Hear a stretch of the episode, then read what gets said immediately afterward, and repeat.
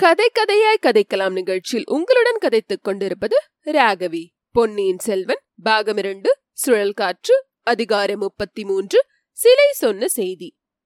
மறுநாள் காலையில் சூரியன் உதயமாவதற்குள் அருள்மொழிவர்மர் ஆழ்வார்க்கடியான் வந்தியத்தேவன் ஆகிய மூவரும் அனுராதபுரத்துக்கு புறப்பட்டார்கள். சிறிது தூரம் காட்டுப்பாதையில் வந்த பிறகு ராஜபாட்டை அடைந்தார்கள். வேறு வீரர்கள் யாரையும் இளவரசர் தம்முடன் மெய்க்காவலுக்கு அழைத்து வராதது வந்தியத்தேவனுக்கு வியப்பை அளித்தது. ஆனால் அன்றைய பிரயாணத்தில் அவனுக்கிருந்த உற்சாகத்தைப் போல் அதற்கு முன் என்றும் இருந்ததில்லை. காலை நேரத்தில் இருபுறமும் மரங்கள் அடர்ந்த அந்த ராஜபாட்டையில் பிரயாணம் செய்வதே ஒரு ஆனந்த அனுபவம். பழையாறை அரசலங்குமரி தன்னிடம் ஒப்புவித்திருந்த வேலையை செய்து முடித்து விட்டோம் என்று பெருமித உணர்ச்சி அவன் உள்ளத்தில் பொங்கிக் கொண்டிருந்தது. அது மட்டுமா? பல வருஷங்களாக அவன் இதயத்தில் பொங்கிக் கொண்டிருந்த ஆசையும் நிறைவேறிவிட்டது. சோழவள நாட்டின் செல்ல பிள்ளையை பார்த்தாகிவிட்டது. நாடு நகரமெல்லாம் மக்கள் எந்த வீர இளைஞரின் வீர பிரதாபங்களையும் குணாதிசயங்களும் பாடி புகழ்ந்து கொண்டிருந்தார்களோ அந்த அரசலங்குமாரரை சந்தித்தாகிவிட்டது. அந்த சந்திப்பு தான் எவ்வளவு அதிசயமான சந்திப்பு. அருள்மொழிவர்மர் ஒரு விசித்திரமான மனிதர் என்று தான் கேள்விப்பட்டிருந்தது உண்மைதான். திடீரென்று குதிரையை திருப்பி தன்னை தாக்கி திக்குமுக்காடு செய்து விட்டாரே. அவர் சேனைக்கு தலைமை வகித்து செல்லும் இடங்களெல்லாம் வெற்றி மேல் வெற்றியாக இருந்து வருவதன் ரகசியமும் இதுதான் போலும். பகைவர்கள் எதிர்பாராத சமயத்தில் எதிர்பாராத இடத்தில் தாக்குவதே அவருடைய போர்முறை போலும். ஆனால் இவரது இடைவிடாத வெற்றியின் ரகசியம் இது மட்டும்தானா? சேனா வீரர்களுடன் எவ்வளவு பவ்யமாக இவர் பழகுகிறார். எப்படி அவர்களை தம் அன்புக்கு வசப்படுத்தி வைத்திருக்கிறார்.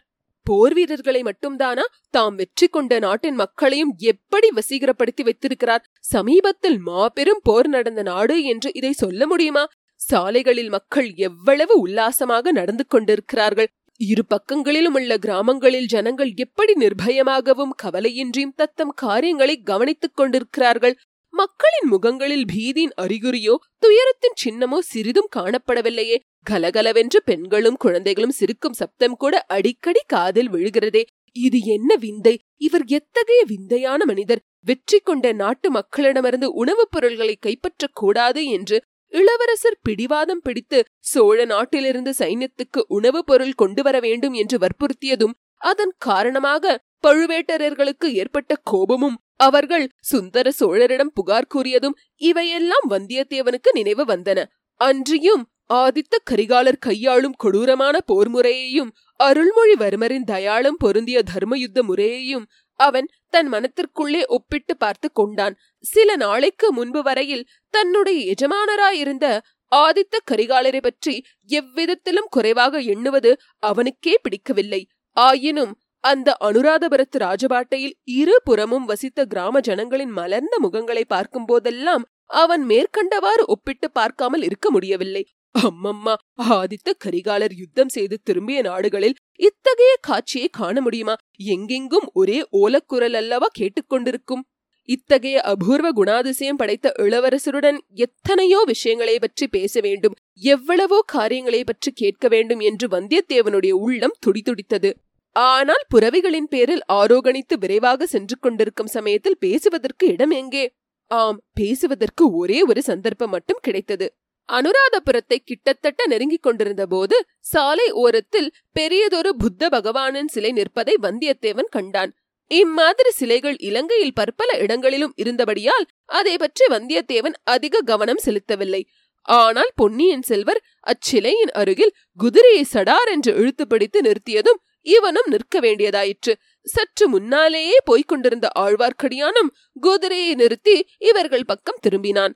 பொன்னியின் செல்வர் சற்று நேரம் அந்த புத்த பகவானுடைய கம்பீரமான சிலையை கவனமாக உற்று பார்த்து கொண்டிருந்தார்.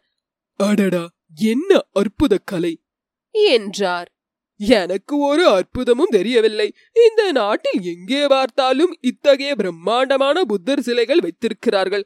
எதற்காகவோ தெரியவில்லை. என்றான் வந்தியத்தேவன். இளவரசர் வந்தியத்தேவனை பார்த்து புன்னகை செய்தார். மனதில் உள்ளபடி பேசுகிறீர் அதில் எனக்கு மகிழ்ச்சி. என்றார். இளவரசே வல்லவரன் இன்றைக்குத்தான் உண்மை பேசுவதென்கிற வழக்கத்தை கை கொண்டிருக்கிறார் என்றான் திருமலை. வைஷ்ணவரே எல்லாம் சகவாச தோஷந்தான். வீர நாராயணபுரத்தில் உம்மை பார்த்தது முதல் என் நாவல் கற்பனாசக்தி தாண்டவமாடி வந்தது. இளவரசரை பார்த்ததிலிருந்து உண்மை பேசும் வழக்கம் வந்துவிட்டது. என்றான் வந்தியத்தேவன். அவர்களுடைய சொற்போரை இளவரசர் கவனிக்கவில்லை. சிலையின் தோற்றத்தில் ஆழ்ந்திருந்தார்.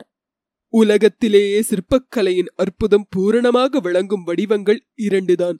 ஒன்று நடராஜர் இன்னொன்று புத்தர் என்றார்.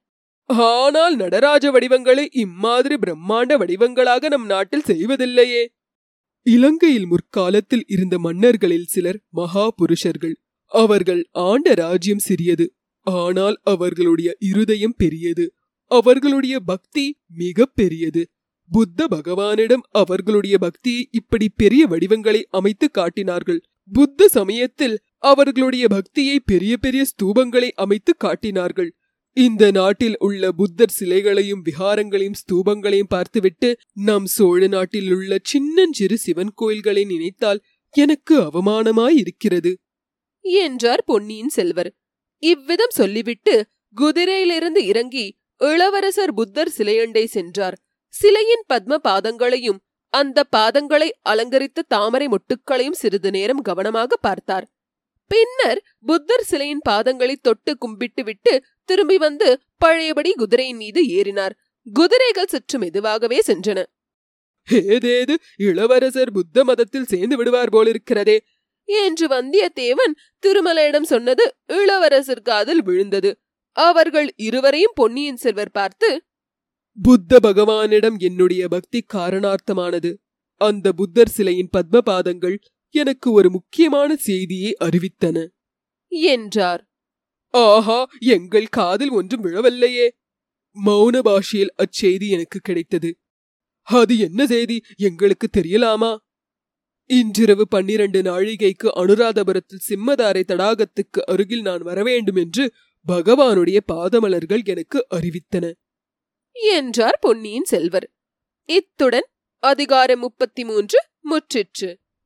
இந்த நிகழ்ச்சியை நீங்கள் ஆப்பிள் ஐடியூன் ஸ்டோரில் கேட்பதாக இருந்தால் ரிவ்யூ செய்து ரேட்டிங் தரவும். அதேபோல் ஸ்பாட்டிஃபை மூலம் கேட்பதாக இருந்தால் ஃபாலோ செய்து லைக் செய்யவும் கூகுள் பாட்காஸ்ட் மூலம் கேட்பதாக இருந்தால் தயவு செய்து சப்ஸ்கிரைப் செய்யவும்.